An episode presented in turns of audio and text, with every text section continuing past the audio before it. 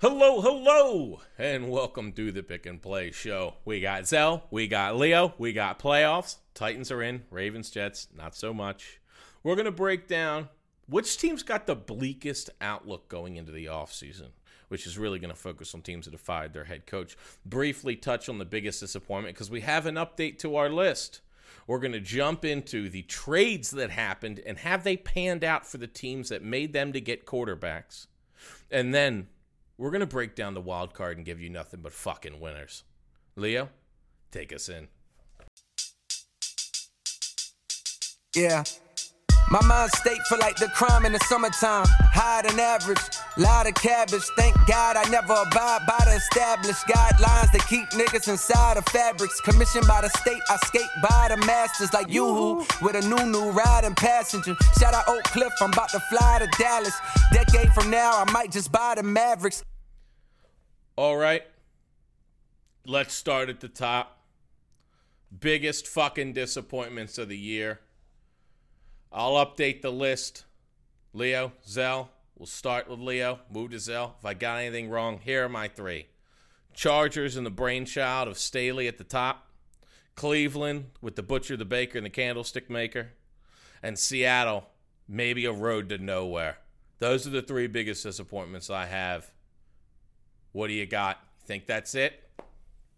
Yeah, I mean, I, I agree with the list that you put out there. Seattle was the one that I definitely wanted to make sure it was on the list because I I had at least expected them to compete for a wild card slot, and they really didn't at all this season.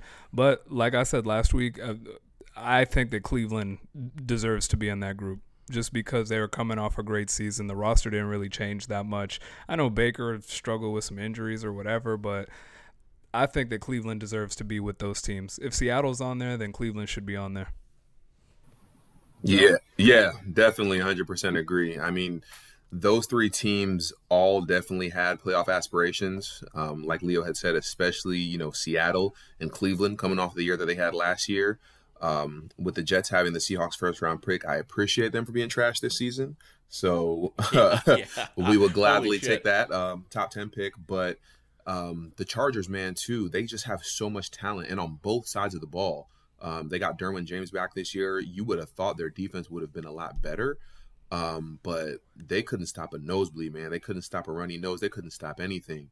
And I just think they had way too much talent to miss the playoffs. So um, I think you got it right with those three teams, definitely, though. Chargers, Cleveland Browns, Seattle Seahawks, three most disappointing. I really didn't expect the, the Chargers to lose on Sunday Night Football. Like I, am still yeah. kind of reeling from that. I, I cannot believe I came on here and said that the last quarterback I wanted to see in the playoffs was Derek Carr. Derek Carr. And Derek Carr told me to shut my bitch ass up, and he went out yep. there and got a W. And, and I'm still blown by that. Little did you know the quarterback you didn't want to see in the playoffs was actually Ben Roethlisberger, who uh, they snuck in. So behind him, I would say Ben one, Carr two, but you're right. Um, we had some back and forth on this Chargers Raiders end of the game and Staley's timeout, and uh, everyone's covered it at length. So we'll take a broader scope of it. Did this guy do anything right this year? He was scrutinized after every single game for failing or doing something that costs them maybe not necessarily a win, but put them in a position for a loss. Now, I don't think that this timeout really mattered. Um, I think the Raiders were trying to eliminate uh, the Chargers under any circumstance. And, and, and my looking at it is this if the Tennessee Titans had a chance to put Indy out of the playoffs, are you doing it? Uh, if the New York Jets have a chance to put the New England Patriots out of the playoffs, are you doing it? I think the answer is yes. You put your division rival to bed. So, with that said, Brandon Staley, who came in as the NFL's poster child of look at this great defense he runs. He's young, he's upstart. Look at him go. Zell, did he hurt his team over the course of the year? Can we put almost all this blame on him? The one thing I respected the most about Staley is that he stood behind his decisions 100%. You know, yep. he would say, like, I know what smoke's going to come with this, and I don't care. You know, I stand by, you know, the decisions I make And you know, all the analytics people would look at it and say, "Oh, we hate this guy, this and that." But you know, you play to win the game. So there were some calls he made where they were in some situations like that Chiefs game, and you know he converted some fourth downs and things like that. And if it's successful, it looks like, oh, this guy's a genius. Oh, what a great play call. And you know, just that cloud, the way they ended the season, though, I you know we've saw the reports about it. People have saw the clips, all the videos, and things like that. I just think that you know, in that heat of the moment of the game, from what he said in his presser after was he was he didn't like the run defense they were in, and he wanted to get them set up in a better run defense. And yet they still gave up like 12 yards. To yeah. it was a great run, great run. All credit to Josh Jacobs, but they still gave up more yards. So I I don't know. It was his first year as a head coach. You know, I think it's a learning experience for him, and hopefully next year, you know, he can make some better decisions when it's a more crucial moment. Um, but I, I wouldn't put all the blame on him, but a lot of it is at the end of the day because you know he's making those decisions. So. All right, I'm gonna jump in and put all the blame on him after you just refuse to do it because, look, the Chargers are the only team in the NFL that had a positive point differential on the year that did not make the playoffs. The and it's yeah. not because they couldn't score points. They were a top five scoring offense this year. They tied for the third most points allowed in the NFL with Atlanta this season. Brandon Staley, he got hired and he was touted as a defensive guru, right? Or am I tripping? He, he was supposed to be a correct. defensive oh, guru. Yeah, he, yeah, yep. he was. Mm-hmm. You tied Atlanta for the third most points allowed yes, it's it's on whoever's coaching defense because obviously yeah. the offense is humming. The off- Herbert, Jay Herbo, I'm fucking with Jay Herbo. I think that he's already probably in like the top five, top six quarterbacks in the league, in my opinion. Uh, he's insane. This defense gave up the third most points in the league. Like, you can't get hired and touted as this defensive god, this defensive genius. He's going to revolutionize the way the NFL plays defense. No, he's not. No, everyone scored on them. And when yeah, and, and in the, the spot where they needed to stop the most, they didn't get it. No, and the big thing for me is this: as a coach, the number one thing the Chargers weren't able to do from week one to week 18 was stop the run. Teams beat the piss out of them running. And you couldn't figure that out at any point in time and get someone in there. You didn't make any type of trade. You know, there were players you could go get, people off practice squads you could go sign to try to beef that up and make it work. You didn't. You just didn't, and you had no way to mask it. Your players don't tackle, they don't hold their assignments, and you got beat. You know, one of the big things to me at the end of that Raiders game is I thought the Raiders were in a passing formation with three wideouts before Staley calls a timeout. The Raiders turn around and go, ah, there are like 38 seconds on the clock. Why don't we just run the ball down their throat? If they stop us, we kneel the ball out, game, you know what I mean? We let this yeah, go, mm-hmm. we both win. But if we get the first down, we take the field goal and try to beat him as clock expires, which they did. And and Staley flipped his team to stop the run, and Jacobs got like nine yards. I mean, your season came down to the same thing it did all year. Here is how they ended the year. They gave up 34 points in overtime against the Chiefs. They gave up 41 points to Houston.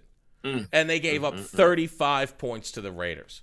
They gave up over 110 points in three games. Staley 100% cost his team wins. They played too conservative on, early on. How many times did Herbert have to stage an insane comeback? Or to get on his horse and ride? He did it this game. He's done it before. Those t- this team looked tattered. I don't think he puts his team in the best position to win. I don't think that he offered. I don't think he, the Chargers that started the year on week one versus the Washington football team, there was no difference in that team than week 18. Their strengths were their strengths, their weaknesses were their weakness, and they made no ground in between. And when I look at that, I look at the head coach. Vrabel, John Harbaugh, these are people that dealt with a ton of injuries, came through it, put up, won a lot of games. Vrabel's the one seed. And you dealt with a multitude of people coming in and out of your doors. You're supposed to be the head coach. Stop acting like you can just make one, two decisions a game and that defines you. People ran the ball on you from September 12th until January 9th, and you didn't stop him in between. I think this all rests on him, especially with a quarterback like Herbert. How the fuck do you let Derek Carr go in over you? How does that happen? Yeah, so I got yeah, y'all, y'all. After y'all put it that way, y'all right. I was trying to be the nice guy, sugarcoat a little bit. First year coach, all that, but nah, y'all are 100 percent right. He, he he started out really well, and then his teams figured him out. He didn't figure them out. Right. The Ravens beat them 34 to six before their bye week. They came out of the bye week, got beat by New England. They were never the same team. They they they, and what I mean is everyone adjusted to them, and they couldn't adjust. Um, all right. So those are the three biggest disappointments: Chargers, Cleveland, Seattle, and honestly, Cleveland situation. I have no idea what you do because they're talking about running that back. I don't know how you run that train wreck back. Um, I'm sure you would love that. uh, be my guest.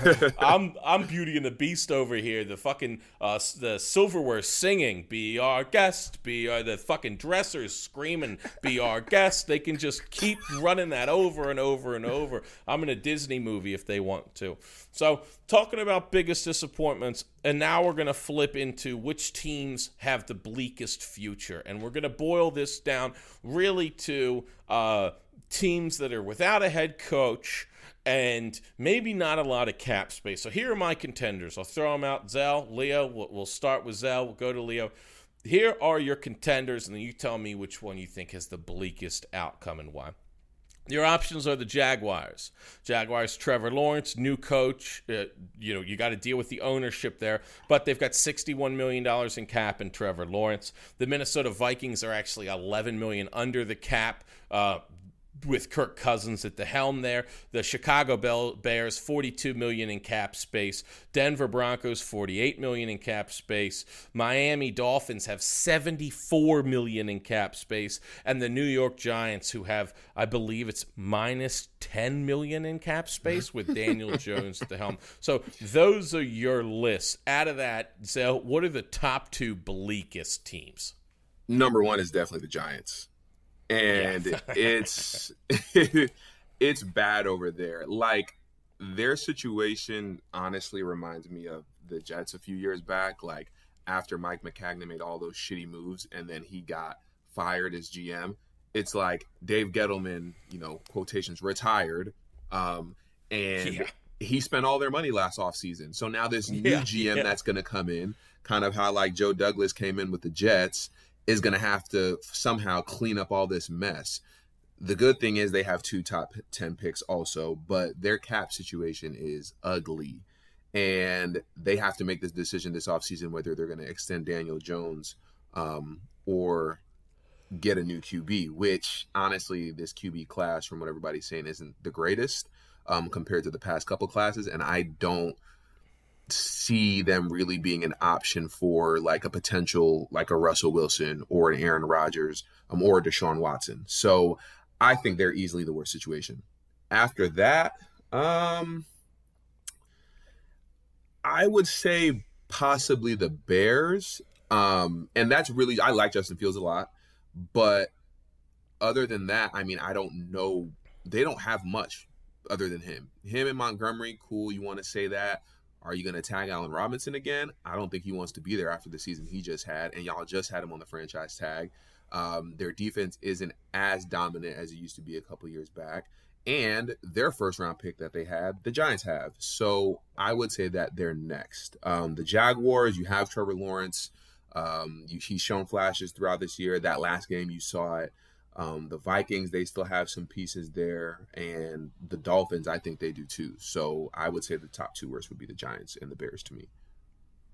Leo, mm, I'm gonna push back a little bit before I give mine on the Bears. You don't think the Bears have some potential over there? I mean, they got Justin Fields, uh, Darnell Mooney looks like he's ascending. I like both their running backs and David Montgomery and Khalil Herbert. I think that the defense is all right. Like you say, it's not like it was at its prime, but I think it has some pieces. I think the the Bears are a good coaching uh, a good coaching decision and a good draft away from being at least a wild card contender. I, I can see that too, but just out of those teams there, I like them better. Like I think the Broncos are just a quarterback away. Like they have yeah, all the pieces yeah, on both sides. Yep. So um, and it's tough because I don't think they're going to be better than the Packers next year. You know, maybe better than the Vikings, probably better than the Lions. But I like their pieces. I just think out of those teams we have to choose from right now, I think they probably okay. be the same. Yeah. Okay. So I'm gonna go in a different direction. One hundred percent percent agree on the Giants being in the worst uh, in the worst situation. One hundred percent agree. I'm not gonna add anything to that. That was the team that I was gonna go with if you didn't say it. So I'm gonna throw a little curveball. I think the Atlanta Falcons are in a terrible situation. Ooh, Their okay. number one receiver wants out. They have no yes. running game. Their quarterback is about 38 years old and getting paid about $40 million. They don't really have a defense. They had 18 total sacks this year. Just for perspective, TJ Watt had more than them by himself. 22 uh, and a half and I just don't think that Atlanta has anything that's really going for them. Uh, AJ Terrell, the cornerback on defense, is the only bright spot that I can see on the whole roster. Cordarrelle Patterson looks good, but like, can you build around Cordarrelle Patterson, or is he just a complementary piece? I think Atlanta's in some trouble, and, and they're not bad enough to get the top five pick, and they're not good enough to make the playoffs. So getting stuck in no man's land with not a lot of talent, I think it's it's a sneaky terrible situation over there.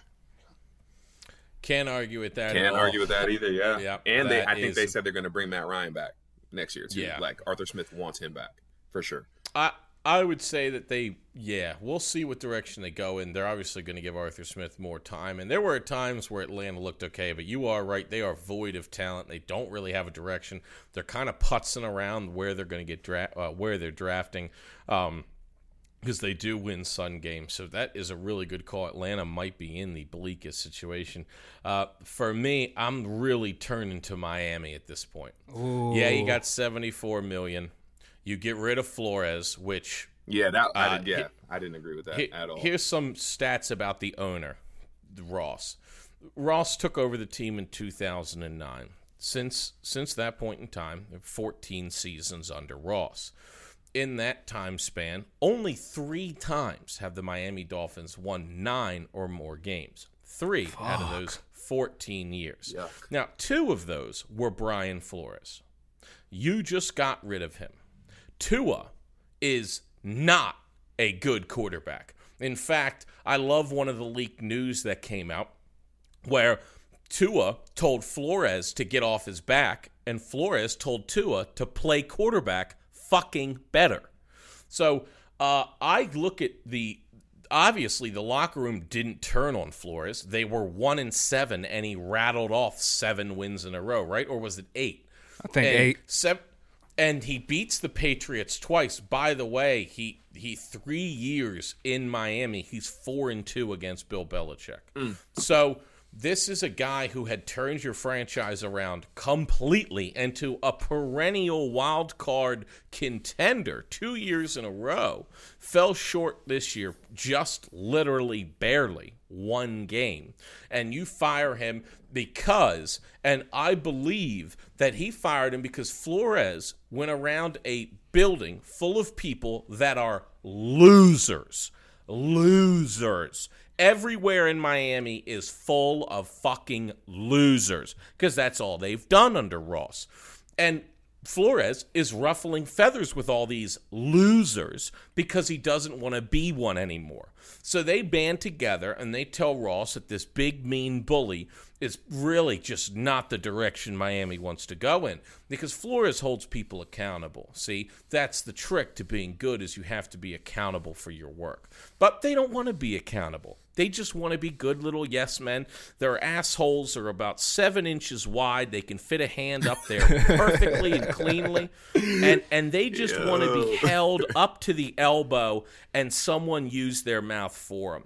So they don't like Flores, and Tua doesn't like Flores. Well, go fuck yourself, Tua, and go fuck yourself, everyone else. Flores is going to go somewhere else and turn that team into another playoff contender immediately. I think it's tough to go into Miami it's going to be tough to change that culture again. Uh, because the team is kind of. I think most of the defense is going to be furious with this. I don't think Tua is a very good quarterback. Yes, you've got 74 million, and you do have picks. But what's going to probably end up happening is they're going to hire Bill O'Brien. They're going to trade for Deshaun Watson, and they'll be ending up in the same boat that Watson and Bill O'Brien found themselves before they both split ways, which is a nice four and 12 season with not much going on in a division that just pummels you and looks at you like younger brother. That's what I think they're going to end up as. I don't think they're going to be able to put a winner together for a while without Flores. I could be wrong. To me, that's one of the bleakest positions because I, I don't think the owner wants to win. I think the owner is dead set on losing. And anybody who comes in there and wants to win, that's going to be real tough for him to understand. And then I'm with Zell, the New York football giants. What is that? I mean, they spent Gettleman spent all their money. You know, he went to the grocery store, he came back, and you're like, "What'd you get?" And he goes, "I bought bottled water. I bought twenty million dollars of bottled water." And you're like, "We have a Brita. I don't need bottled water." And he's like, "Too bad. I threw the receipt out." I we have twenty. I mean, Kenny Golladay cost them, I think, uh, twenty million. Did, did you hear his name this year? No, He didn't score a touchdown this year. He didn't do anything. I'll tell you what he did. He sat at home, Collecting them having a great time with his money. Yeah, collecting that money. So I think the Giants are number one for me. Miami's number two. I think Miami's problem is going to be you're going to look at it on paper and you're going to go, man, Tua, 74 million. This is going to be great. But you're never going to make the right decisions because everyone around you in that building is not going to want to work. So it's just going to be another black hole of a place. we gave the Jaguars a lot of shit for not being able to score points on the season a couple weeks ago, and now that I'm looking at the numbers, the Giants ended up with five, count them, five more points than the Jacksonville Jaguars, who were a literal train wreck all season.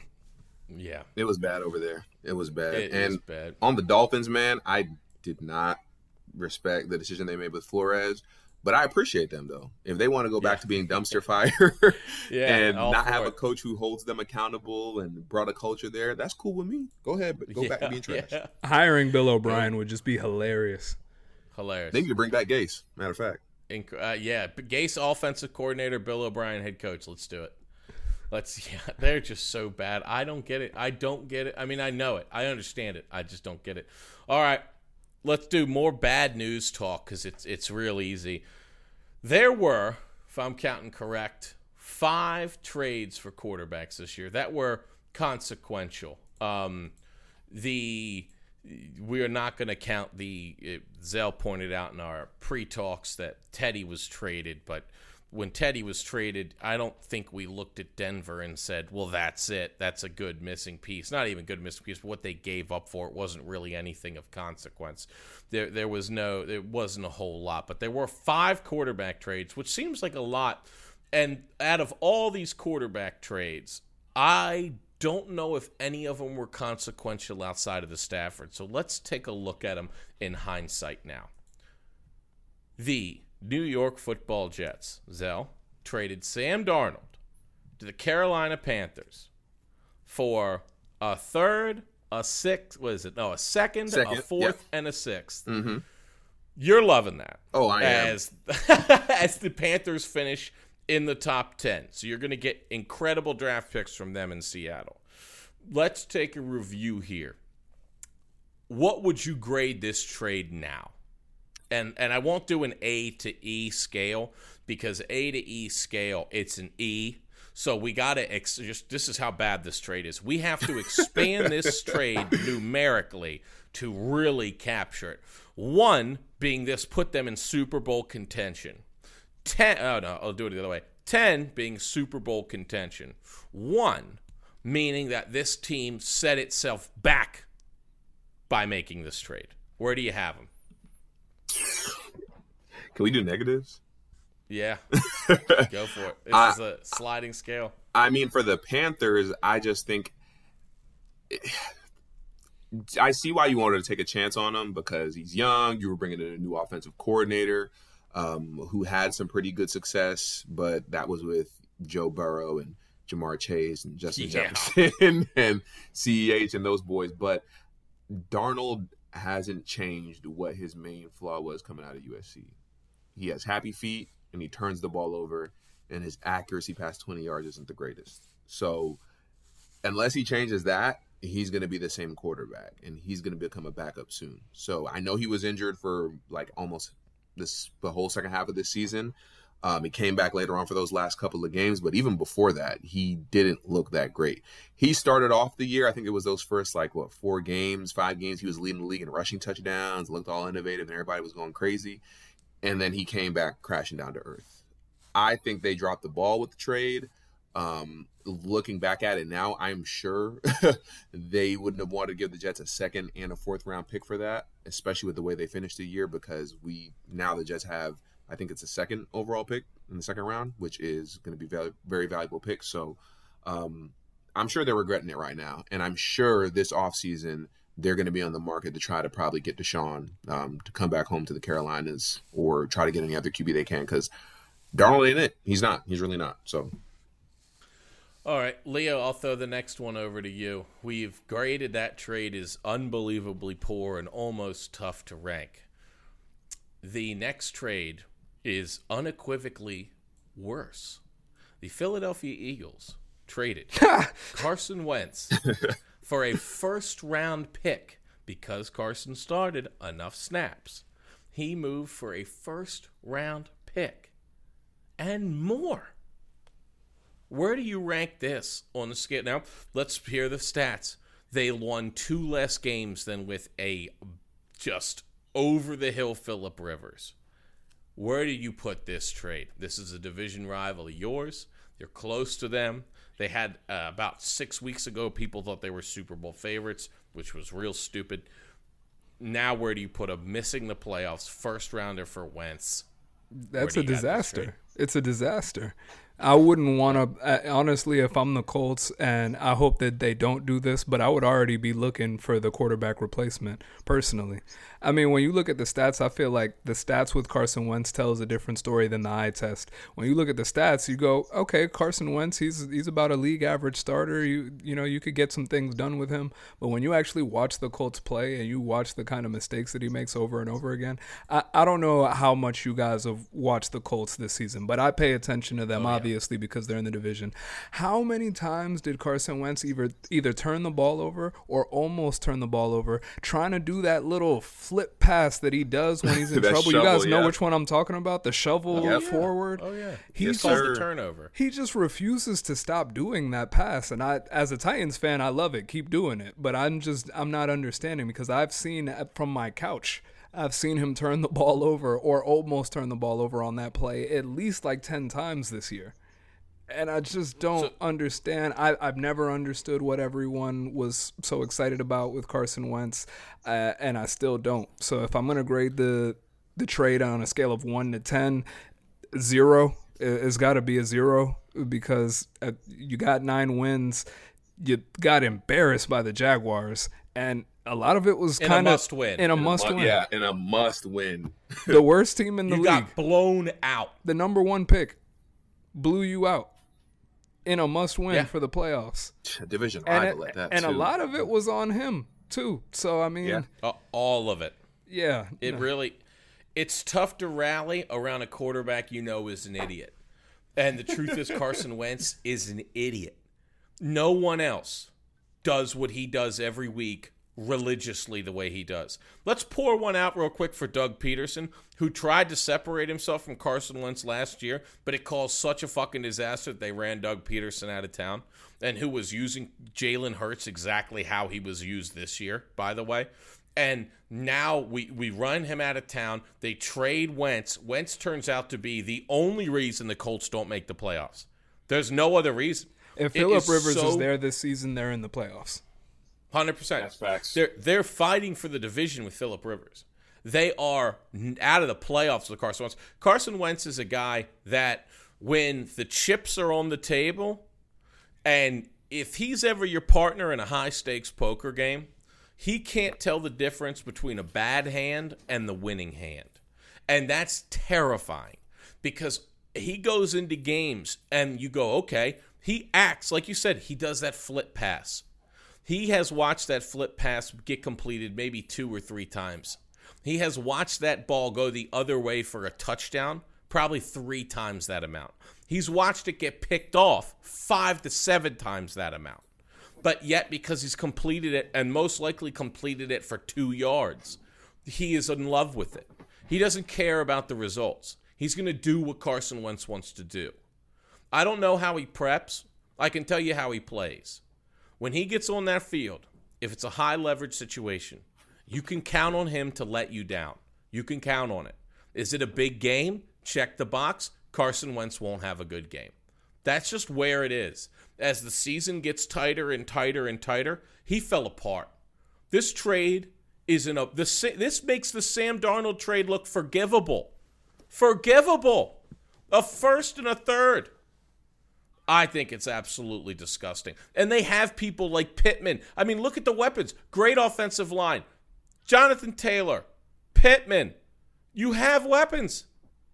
You, you definitely have something to work with, and, and it just right. didn't work. I mean, I think it sums it up when we say that the corpse of Philip Rivers would have had this team in a better position than Carson Wentz. I, I think that pretty much sums up how we feel about it.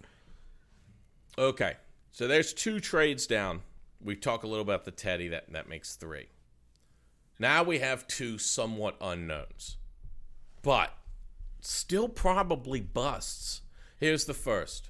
Zell, the 49ers moved up in the draft for a quarterback named Trey Lance. They trade that year's first, so it's really Trey Lance for two firsts. Turns out to be three. What? They make the playoffs with Jimmy G, by the way. So when you look at this trade, 10 to 1, same scale. I think this one's actually going to make it on the scale and not off to the side. And you're like, what happened over here? Where do you put this? They make the playoffs with Jimmy G. So Jimmy G now, I guess, has more trade value. I, I really think he has the same trade value, he always has. But Trey Lance couldn't beat him out this year. Clock's ticking. They have no first round pick next year or the year after. You have Trey Lance. He's down a year. Where do you put this trade? Real quick on the Colts. I just wanted to say fuck them for making me look like an idiot last time we were on this pod, and I thought they were gonna make a little bit of noise riding JT in the playoffs. Fuck them. Um, but on to uh, Trey Lance.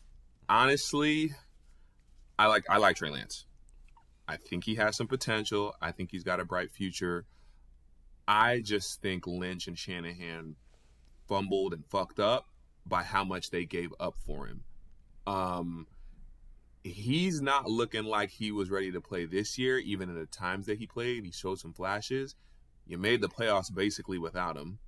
Um, you gave up too much for him as of this point right now. Um, yep. You didn't need him.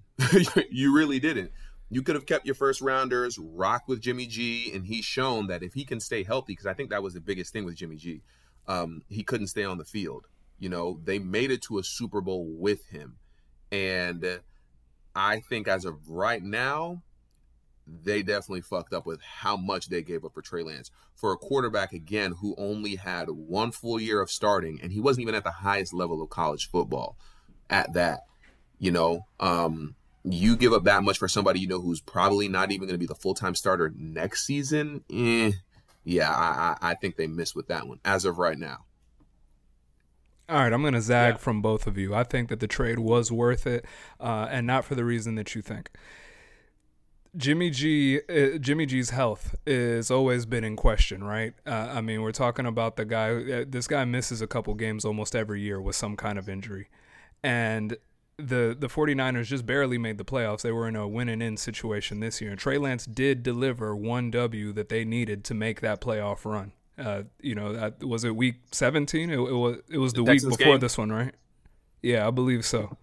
He mm-hmm. got them a win that they needed in order to make the playoffs. He's still going to be the future of the franchise, hopefully, if he develops. Jimmy G's just more ready right now, and this roster's ready to win right now. They're not they're not the roster mm-hmm. that's that's going to you know let the young guy take his lumps and fuck it. Next year we'll be back. No, they're ready to make a little bit of noise right now. I didn't think they would be, but they are. So Trey Lance contributed to this playoff run by getting them a W. If they would have lost that game, if they would have had a shitty backup, if if fucking uh, Mullens would have played and they would have lost, then they wouldn't be in the playoffs right now. So, did they give up a lot to get him? Yes. Was it worth it? I think so because he helped you get to the playoffs and he's still the future of the franchise. Okay. Fair. I think that's I think that's a great way of looking at it. I think this is mainly you're going to need another year. If you go through another year and he still can't beat out Jimmy G, you can't find anyone to trade for him, and he ends up in that spot, uh, then you're going to be looking at this being a catastrophic move. Agreed. But you are right.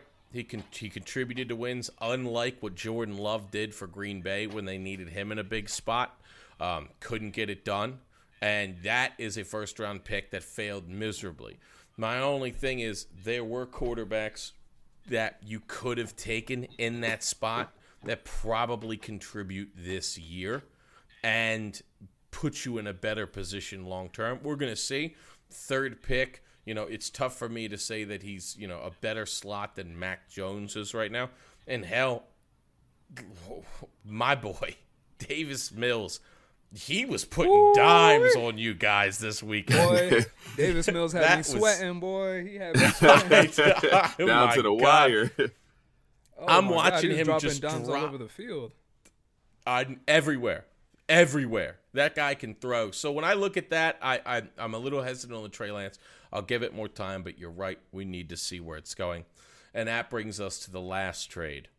Matthew Stafford traded Jared Goff to the Rams. Now, I want to preface this by saying I think this pick so far hasn't been great for the Rams. Um, I think that you, while you gave up two first round picks, a third round pick, and then you obviously move off Goff, which is great, probably worth the third alone. I don't know if Matthew Stafford is going to be the guy for you come playoffs. And, and I want to preface this by saying Jared Goff, for everything he's limited to, Jared Goff in in been to a Super Bowl, okay, and last year won a playoff game. So if you don't win a playoff game this year with Matthew Stafford, the trade is instantly in the negative. Now I know the competition's better, and there are other factors in there, and you can look at me and go, Matt. But Matt Stafford was second in you know passing this year. He was number one in turn, number one in interceptions, which is a big problem. But for me, from where I'm standing, I have this game as a bust. Hmm. Zell, how do you sit on it? I'm in 100% agreement with you. The way this trade was hyped after it went down and how much of an upgrade Stafford was portrayed to be over Goff and that he would take them over the top. They made it to the Super Bowl with Goff, and Goff was a reason that they lost that Super Bowl because he missed throws, he couldn't produce, things like that. And the McVay offense and Stafford's arm talent just was a perfect pairing. All that we heard. Even with Woods going down, Akers going down, you saw that offense for the most part. They still have, you know, plenty of weapons. And the addition of Odell, you know, just kind of slots right in there. So they need to at least win this first playoff game against the Cardinals.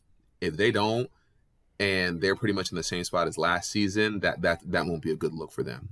I think this is a must win for McVay and Stafford, or else they're they're just going to get slayed as they rightfully should. So this is a must win for them. They need to take care of business against the Cardinals. They, they, they to me they really don't have any excuses, you know. So yeah, I agree with you. I think that they and, and I'm sorry. Go ahead. Yeah, go ahead. No, I was just going to say that I think that the whole reason that they made the trade was to get from being a playoff team to being a championship team. So I don't think right. this is one that I don't think that we can grade until we see what they do in the playoffs. Uh, you know, Stafford gets them over the hump and they win the Super Bowl, then obviously it was worth it. But where we just got to the part of the season, which is the reason why they acquired him. So I think this one gets an incomplete grade for me. Okay. Here's the uh, other little thing. If the Arizona Cardinals had beaten Seattle, they would have been the winners of that division. And that's how close they were. So I'm, I'm really interested to see how this plays out. We are going to get some pretty good matchups, and let's go ahead and flip right into it. Wild card weekend, baby, and the NFL has absolutely loaded us up with goodies.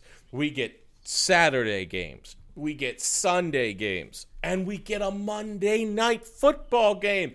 I can't believe we get a Monday night football game. Monday night playoffs NFL, is fucking sexual. That's oh, it's so sick. That's it is so sick. People talking about uh, here's here's a line I draw. I am pro worker. Okay, I'm pro people, you know, getting more rights at their work. I'm pro player when it comes against the billionaire. Here's where I draw the line. When it's player versus what I want.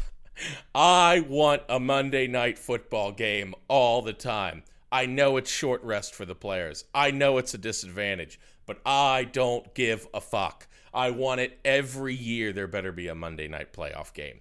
How awesome is this Monday night game? And we'll start there and work in the other direction.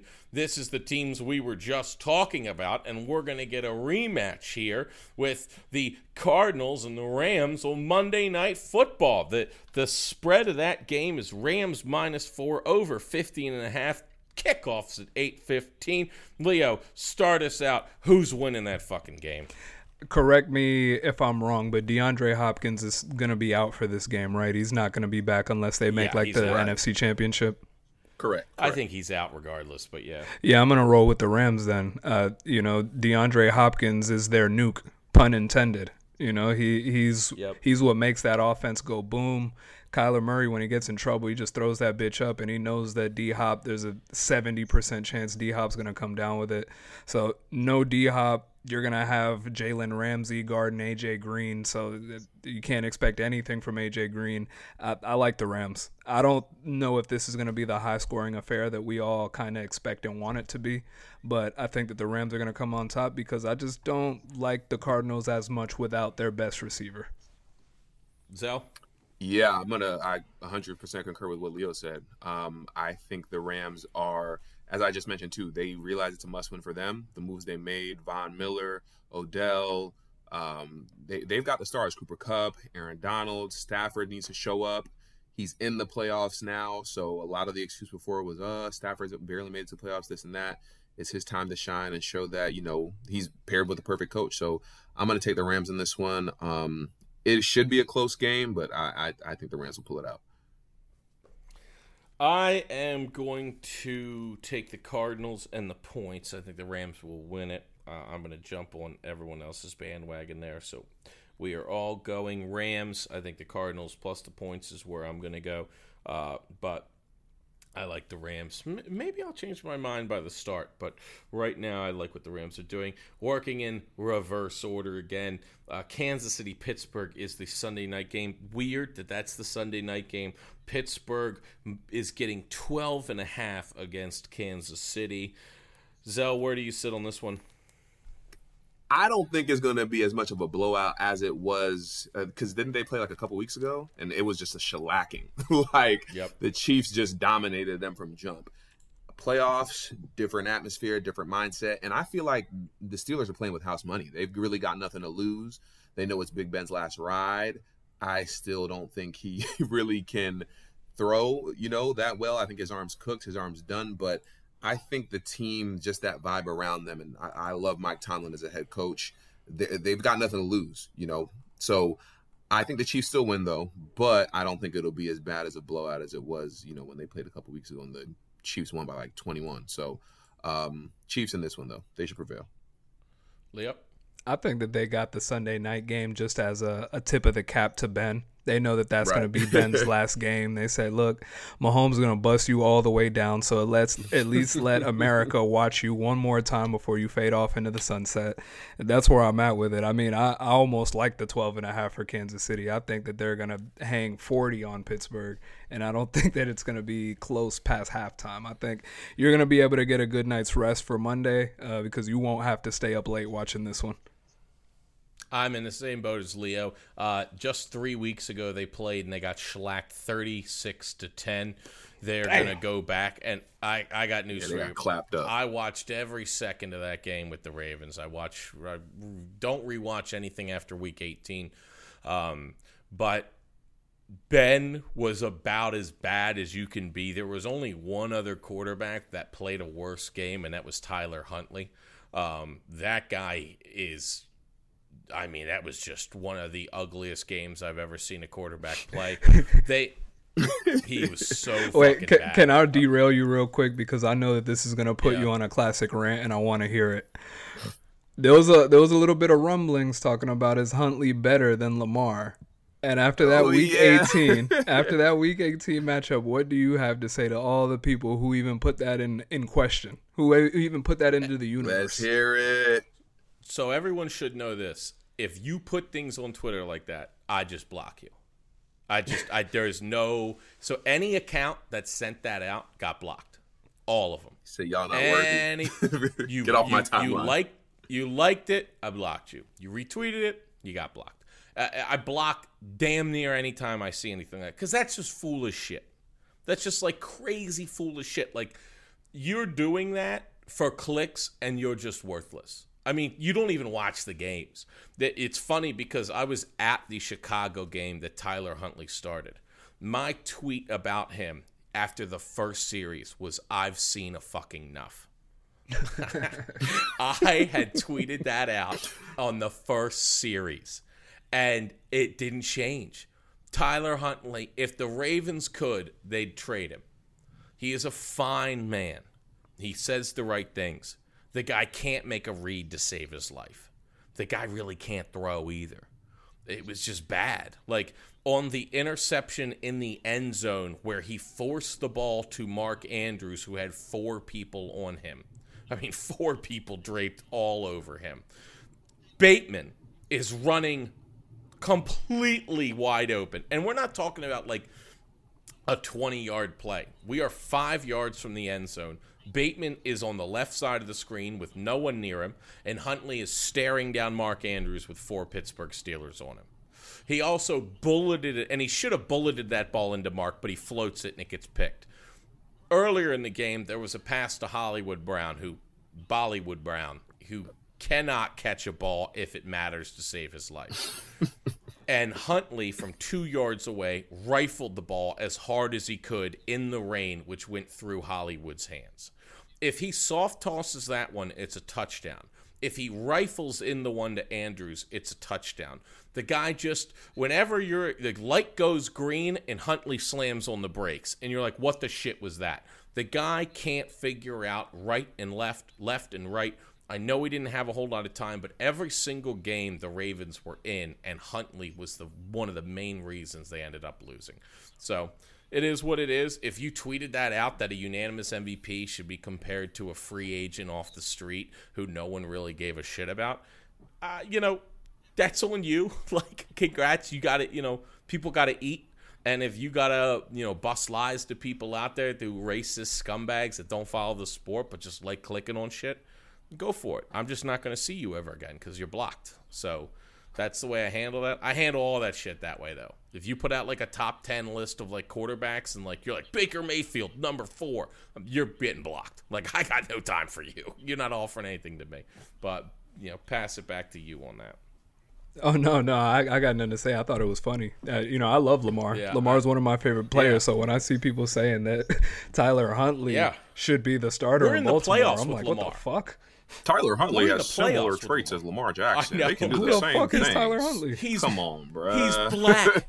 That's it. Come on, It's crazy. bruh. That's it. Th- eh, That's the part I don't get. It's just more senseless racism.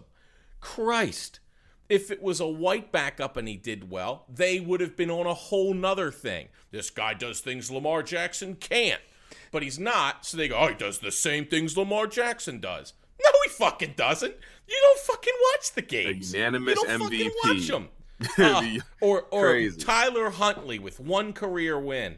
It's fucking he had Tyler Huntley has almost more losses in 5 games than Lamar had in 2 years. So, what are we doing here? Move that along.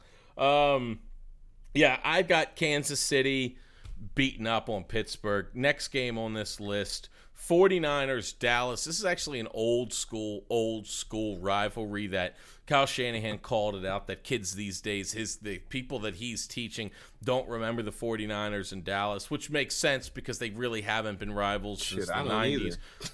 right 30 years ago i only know because i read you know i listen to a lot of audiobooks on on football and i've, I've gone through the histories of walsh and um now i'm blanking on old uh oh, the old man in dallas god darn it oh fuck Who was the old fucking coach? Now I have to Google it, and I'll get sidetracked. I just remember like Aikman and Irvin and uh, Emmett and yeah, hearing about them and Steve Young. That's and, but the coach.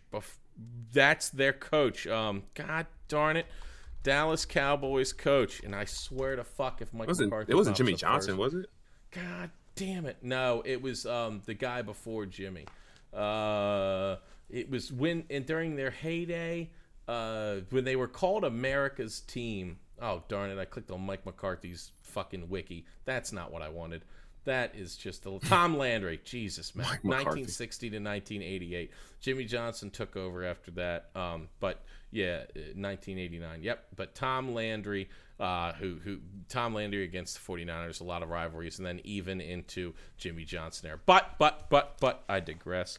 The Dallas Cowboys are minus three at home against the 49ers, over under 49 and a half. I'll start with my thoughts. I got the 49ers winning this game, and I love the over. I'm banging both. 49ers to win. I'll take the points if you're going to give them to me. I don't like anything Dallas does. I definitely don't like Mike McCarthy in a playoff game. Zell, what are your thoughts? Isn't it wild to you guys that the Cowboys have all of these weapons? They know how to draft. Like yeah. Oh, Dak, oh yeah. Zeke, CD, Cooper. I mean Gallup's out now, but even Cedric Wilson, you know, stepped into that number three role and played well. And Shit, Micah and Diggs came in this year. Right. Exactly. So, but just something about I would like to pick them, but just something about the way the 49ers can just run on anyone and win in the trenches, I, I, I like that right now. Um, Shanahan knows how to get the best out of Deebo and utilize him all over the field. And I think Elijah Mitchell is pretty nice. So I'm actually going to go with the 49ers too. Um, I think it's going to be, it'll probably be a close game, but I, I just like the grit and the grind the 49ers are playing with right now. So I'm actually going to go with them too. Yep. I think that you guys are both smoking crack.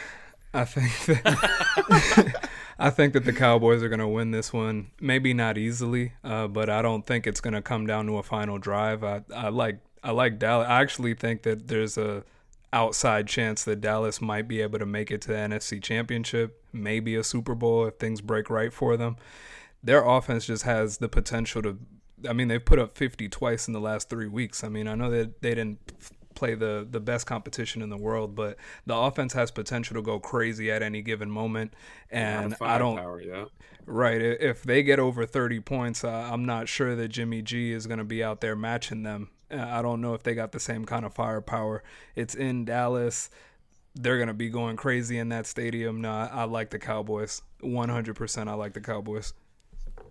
I, I think that when you look at the uh, part of my problem is if you look at these rosters, you really got to like what Dallas can put together. But when you look at the head coach, you really have to like Mike Shanahan and uh, Kyle Shanahan, Jesus. Um, and you, I really think that's going to be the big difference here is the 49ers are going to play very, very physical. And I'm interested to see if Dallas will match that physicality. Uh, Dallas has been a team that teetered on the edge multiple times of being really, really good. They beat up on their division something absolutely fierce and kind of lost to anyone who's anyone down the stretch. Um, eh, losses, and, and they didn't have a tough schedule. Their end of their year schedule, as we called out on this pod, was kind of atrocious. They went from a loss to Kansas City and a loss against the Raiders to beating New Orleans, beating Washington, the Giants, Washington losing to Arizona, beating Philly, who Philly sat everybody, and now they're going to go up against 49ers. I just don't know if Mike can get a team ready for a playoff game. Uh, he underachieved for most of his career with Aaron Rodgers. We're going to see how they do against a 49ers team that's coming in hot. Uh, something uh, to, to keep an eye on with Diggs. While Diggs has, what was it, 11 interceptions? Yeah, he also yeah, gave up the most like yards that. in the league, right? Mm-hmm. He gave up over a thousand one hundred yards. Deebo looking at him like food. I think Kyle Shanahan's going to eat. I think that he's going to eat. I think they're going to out X's and O's them, and it's going to be one of those games where Dallas loses 30 to 27, and everyone's like, How did that happen? And you're like, Oh, right, Mike McCarthy how do we keep forgetting he's there? Uh, so that's where I've got it. Sliding on through the first game. Uh, I don't know if this is revenge for Tom Brady, uh, but it's definitely a wrinkle on the saga between the Eagles and him. Tampa Bay is only minus what is it minus nine against the Eagles. Um, I don't really know how the Eagles are supposed to match up in this. The Eagles like to run the ball. That's what they do best. Tampa Bay stops the run almost better than anyone. Uh, where do you got this sitting, Leo? Man, stop playing with me. Tom is gonna win this in a runaway. I, if, yeah. if, Tom loses this game, I, will eat my sock. I, will put it on my frying pan. I'll season it up, and I'll eat it with a fork and a knife. Ain't no way Tom at home in the first round of the playoffs is gonna lose to Jalen Hurts and the Eagles. No way. I'm on the same boat, Zell. I hope the Eagles make it interesting, but I don't think they're gonna win. Like he yeah. pretty much just said, like I'm not betting against Tom Brady ever, especially in a first round matchup at home. So yeah, nah. All right, let's flip into the Saturday games. Which again, I love the Saturday games. The four o'clock game is like a perfect, uh, perfect game to you're hanging out at like um, I don't know. I go to like a bar uh, and and hang out there, you know, and you're watching the game, maybe playing some pool, and you look up and you're like, oh, cool, this is like an interesting game. You check in and out on it. Uh, first one up on that docket Saturday, 4:30. The Los An- uh, Los Angeles Rams, the Las Vegas Raiders, sneaky in, are going against the Cincinnati Bengals. The Bengals are giving up six and a half here. I think Maxx Crosby might sack Joe Burrow five times by himself. I think it's going to be a high scoring game. 49's the over under. Zell, Cincy or the Raiders? I actually love this matchup. And low key, this might be my most intriguing game to watch of the weekend. Um, I've been riding the Bengals all year. They've been holding me down. I'm going to stick with the Bengals. Um, like you said, Crosby might get in the backfield, might have eight knockdowns himself, maybe five sacks, but Burrow's a tough son of a bitch. And I think that regardless how many times he gets knocked down, he's probably going to throw about four or five touchdowns. He's been elite to finish the season. So um, I think this Raiders team, they'll put up a fight. They're very scrappy, but I like the Bengals to hold it down and get the W. Hmm. I don't actually know who I like to pick this or who I like to win this. What I do want to say before I pick a winner is that watching Maxx Crosby on on Sunday night against the Chargers, he was like a one man wrecking crew. Like it, it got to a point where I'm sitting yeah. here wondering, like, is Maxx Crosby one of the best edge rushers in the NFL right now? Like he's been dominant this season. Yeah. Oh my God, bro, he wrecked the right side of their offensive line. That shit didn't even make sense. Um, I'm gonna go with the Bengals but I'm not super confident. Uh, I, I I just think that Joe Burrow and that offense, if this is going to turn into a shootout, then I like Burrow and his weapons better than I like Carr and his weapons. Uh, what I do want to know, I'm looking at the injury report right now, and T. Higgins is listed as questionable. Uh, so uh, that is going to play a factor. I mean, I think if, if, they have T. Higgins, they got Ja'Marr Chase, they got Joe Mixon, everyone's good on that offense, then I think the Bengals win. But missing T. Higgins, I think that throws a little curveball in it because I think that they need both Higgins and Ja'Marr to really get going. Don't sleep on Tyler Boyd, though. No, they've got weapons all across the board there in Cincinnati, and they're going to take advantage of a Raiders team that really is soft on the back end. Um, I, I, the only reason I'm in for the Raiders here, I think these two both have like 25 or 30 year playoff win droughts. So this is going to break one of them anyway. And why not? Let's go Raiders. I've got the Raiders to win. They're going to go into Cincinnati. They're going to destroy Joe Burrow. They're going to break that team's will. Then they're going to turn around and get thumper dumpered by the Titans the following week. I would love that. As a Titans fan, I do hope that the Raiders win because I would much rather go against Hunter Renfrow and Darren Waller than go against Ja'Marr Chase and T. Higgins and Joe Burrow. If anyone wants to, anyone out there who's going to take my side with the Raiders, there is go on YouTube, type in the Autumn Wind, narrated, narrated by John Facenda, and it is one of the Raiders. I would say it's not a fight song so much as it is a mantra. Um, it's a good little minute and a half clip of a song about the Raiders, uh, and it's put to some old timey clips um, if you want to get in the mood, I have watched that video since Monday, five to seven times a day. I have a gambling thread. I put it in there every single day. I have been sharing it with everyone. I am in the Raiders mindset. The Raiders will pull off another stunning upset and beat Cincinnati. And that takes us to our last game, a big time rematch. The Patriots are going to go back to Buffalo, where they got their false crown of the AFC champions to begin with. Over under 43 and a half. Buffalo's giving up four and a half. Leo, Pat's Buffalo. Who you taking? Ooh, do we know the weather? Because the Buffalo Bills did not have any interest in playing in that snow in that first matchup. And that was in Buffalo. Degrees. Zero degrees. Zero degree. Do we got some snow? Is there some snow on the menu? Nope. No snow. Not supposed it's to be just any cold. precipitation. Just right now. I well, I checked it yesterday. It was supposed to be just zero degrees. Let me take a look though, because I know a storm system's coming in here Sunday. I so- got it pulled up. The high for the day is ten degrees. The low is four. Bum. Ah. Man, fuck it. Give me the Patriots, man. Give me the Patriots. The Patriots are going to be ready to play in the cold. They practice in the cold. They're ready for the cold.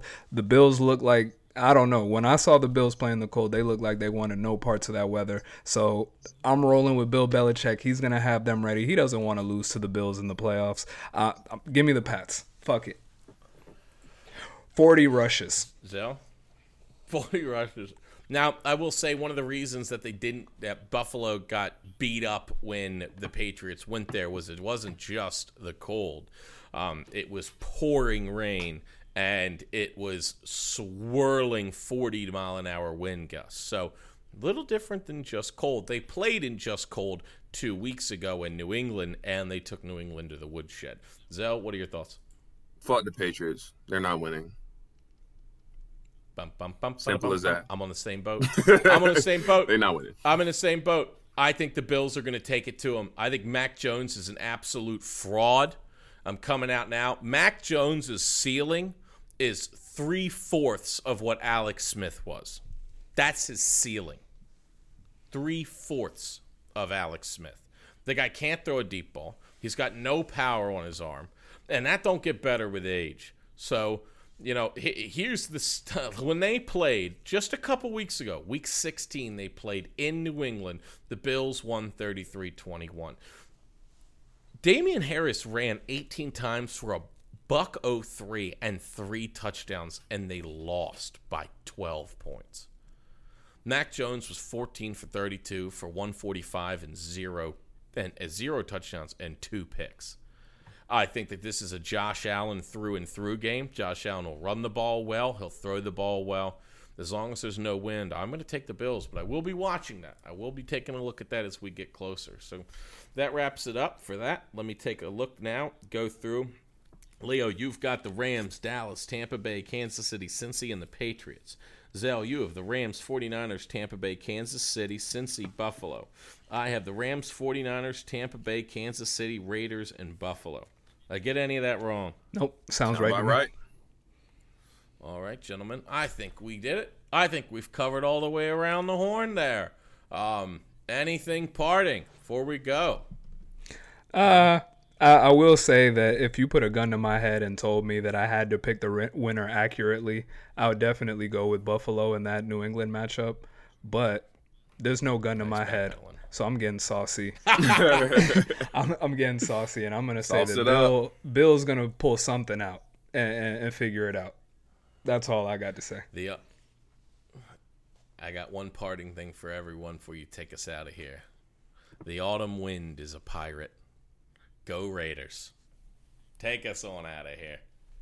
All right, that's a wrap. Before I get out of here, you guys know I like to talk a little bit about NBA when I'm by myself here and I get to close the episode out. So we got the return of Klay Thompson, man. You, if if you've been listening to this for the last year or two, man, you know how I feel about Klay Thompson. I love me some Klay. I actually found out recently Klay is a Titans fan. I, I love Klay even more now. Uh, actually, as I'm editing this, I'm watching Warriors Bucks right now. This is, in my opinion, a heavyweight matchup. The Bucks came out and punched them in the mouth, though. We're gonna see. Right now, it's a 10 point game. We're gonna see if the Warriors can get back into this thing. But all right, let's get out of here so I can watch this game. Thank you for listening to another episode of the Pick and Play Show. For the boy Gordo, for the boy Zell, my name is Leo. Make sure that you rate, subscribe, review, share with a friend. Most importantly, we're out. We'll see you next week. My mind state for like the crime in the summertime. Higher than average, lot of cabbage. Thank God I never abide by the established guidelines that keep niggas inside of fabrics. Commissioned by the state, I skate by the masters like you with a new new riding passenger. Shout out Oak Cliff, I'm about to fly to Dallas. Decade from now, I might just buy the Mavericks. What